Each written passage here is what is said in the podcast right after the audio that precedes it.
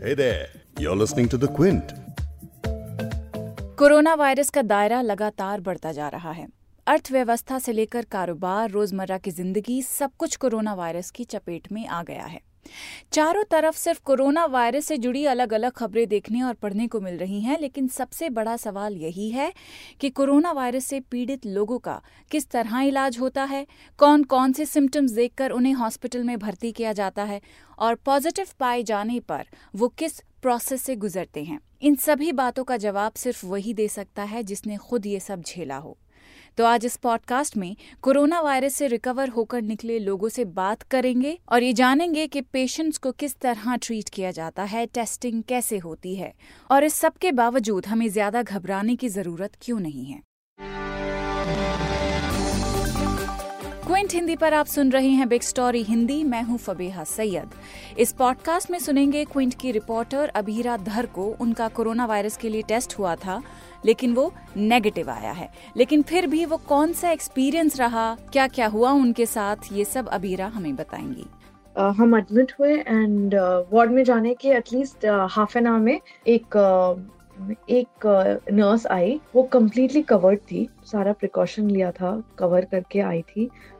और साथ ही बात करेंगे डॉक्टर सुमित रे से जो हमें बताएँगे कि किस तरह वो कोरोना वायरस के लिए टेस्टिंग कर रहे हैं और भारत का केस इटली और चाइना से अलग कैसे है uh, इस स्टेज पर ज़रूरी है कि हम कोरोना वायरस के पॉजिटिव केसेस के पहले ठीक कांटेक्ट को ट्रेस कर पाएँ।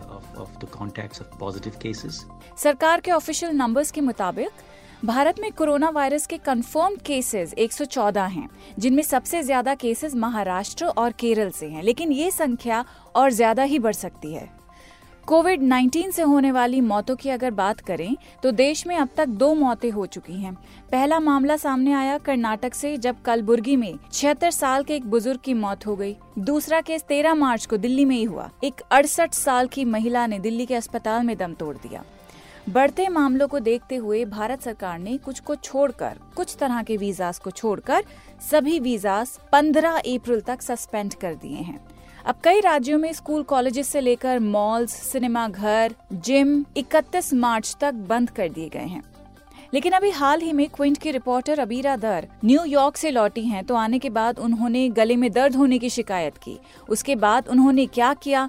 किस हॉस्पिटल में गई, हॉस्पिटल में कोरोना वायरस की टेस्टिंग के लिए किस तरह का इंतज़ाम देखा, ये सब वो हमें डिटेल में बता रही हैं। सुनिए। मैं न्यूयॉर्क गई थी फिफ्थ मार्च को एंड मैं वापस आई हूँ नौ मार्च को। एयरपोर्ट में चेकिंग हुआ था, आते ही इंडिया में बिकॉज़ दुबई से फ़्लाइट था। So New York to Dubai Dubai to India Mumbai checking हुआ टेम्परेचर चेक किए, बस उतना ही। बट फॉलो अप कॉल आया on eleventh of March tenth was Holi tenth को होली था. इलेवेंथ को कॉल आया. कॉल uh, आया कि सुबह आठ बजे कि आपकी तबीयत कैसी है? आप ये नंबर फ़्लाइट था आपका आप दुबई से आए थे.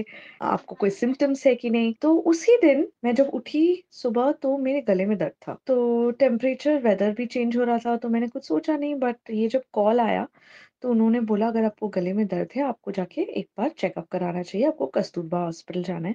मैंने इमीडिएटली ऑफ़िस में इन्फॉर्म किया और मैं कस्तूरबा हॉस्पिटल 11 बजे पहुँची। घुसते ही वहाँ पे फोटोग्राफर्स खड़े थे, सब यही कवर कर रहे थे। घुसते ही वहाँ पे पुलिस थी एक पॉइंट के बाद। तो मैंने वहाँ पे पूछा कि मुझे कोरोना वायरस टेस्ट कराना है, कहाँ जाना है तो मुझे दिखाया गया कि आप सीधा जाइए और राइट लीजिए। मैं गई वहाँ पे अराउंड दस लोग थे लाइन में खड़े हुए थे। उनको देख के लग रहा था कि सब ट्रैवल करके ही आए हैं। वहाँ पे नर्स खड़ी थी डोर के पास, दो जन कर करके अंदर लेके जाया जा रहा था। बहुत अच्छा ऑर्गेनाइज था, कोई कियोस नहीं था और डॉक्टर्स भी बहुत कोऑपरेटिव थे। पेशेंट्स डॉक्टर से वन आर्म डिस्टेंस पे बैठे थे। वहाँ पे उन्होंने पूछा, आप कहाँ से आ रहे हो? ट्रैवल किया है कि नहीं? गले में दर्द है, बुखार है, सर्दी है, कोई सिम्टम्स है कि नहीं? जिनको सिम्टम्स नहीं था, उनको घर भेज दिया जा रहा था। लेकिन मैंने ये नोटिस किया कि दुबई से जो आ रहे थे या इटली से जो आ रहे थे कोई कोई स्पेसिफिक जगह जो लाइक चाइना जापान दुबई ये सब जगह से जो आ रहे रहे थे उनको सिम्टम्स हो या ना हो चेक किया जा रहा था। uh, मुझे मैं न्यूयॉर्क से आई थी मुझे सिम्टम था कि मेरा थ्रोट पेन था तो उन्होंने मुझे इमीडिएटली एक स्लिप बना के दिया उसमें मेरा नाम था मेरा एज था uh, मैं कब uh, से कब तक ट्रैवल की हूँ कहाँ ट्रैवल की हूँ। देन वहाँ से मुझे उन्होंने गाइड किया और एक पर्सन के पास जो कंप्यूटर पे मुझे एक पास निकाल के दिए। वहाँ पे मेरा घर का एड्रेस मैं कितने जन के साथ रहती हूँ, मेरे फैमिली मेंबर्स एरिया एवरीथिंग सारे इन्फॉर्मेशन उन्होंने लिया मेरा एज और कहाँ ट्रैवल कर रही थी। उसके बाद उन्होंने मुझे वो स्लिप दे और कार्ड दे बाहर वेट करने को बोला। तो हम तीन चार लड़कियाँ थे।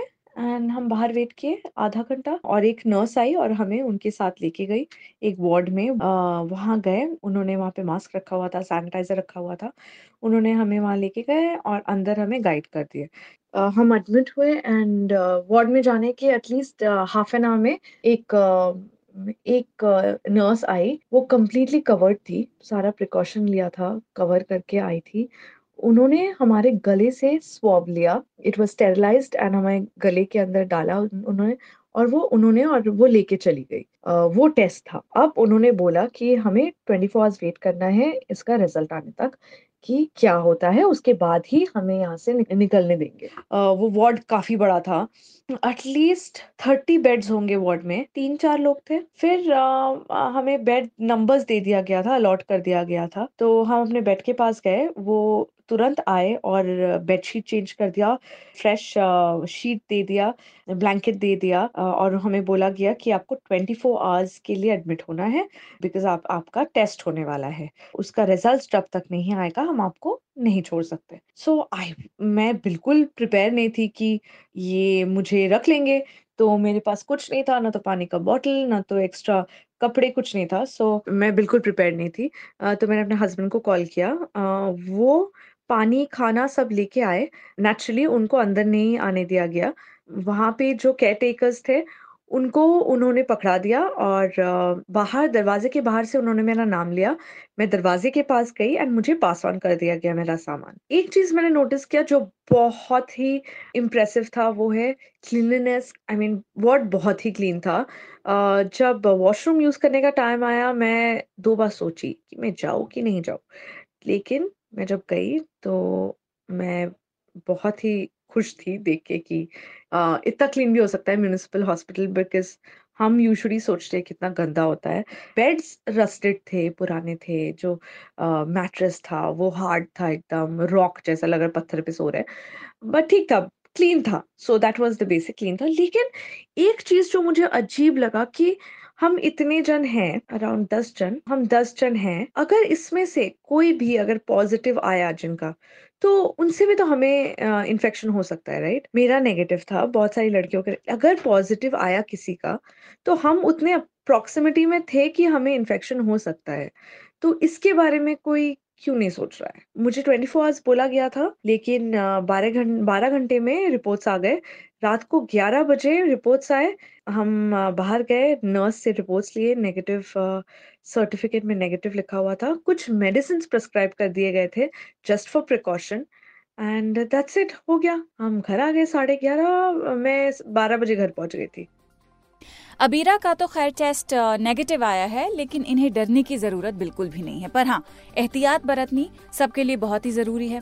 लेकिन जिन लोगों में कोरोना वायरस पॉजिटिव पाया गया है, उनका क्या? मतलब जब इन्फेक्शन हो जाता है तो उसके बाद पेशेंट्स के साथ क्या क्या किया जाता है? तो इस सब पर अभी थोड़ी सी देर में बात करेंगे, लेकिन पहले एक नज़र डालते हैं चीन के आंकड़ों पर, जहाँ इस वायरस ने सबसे ज़्यादा कहर बरपाया।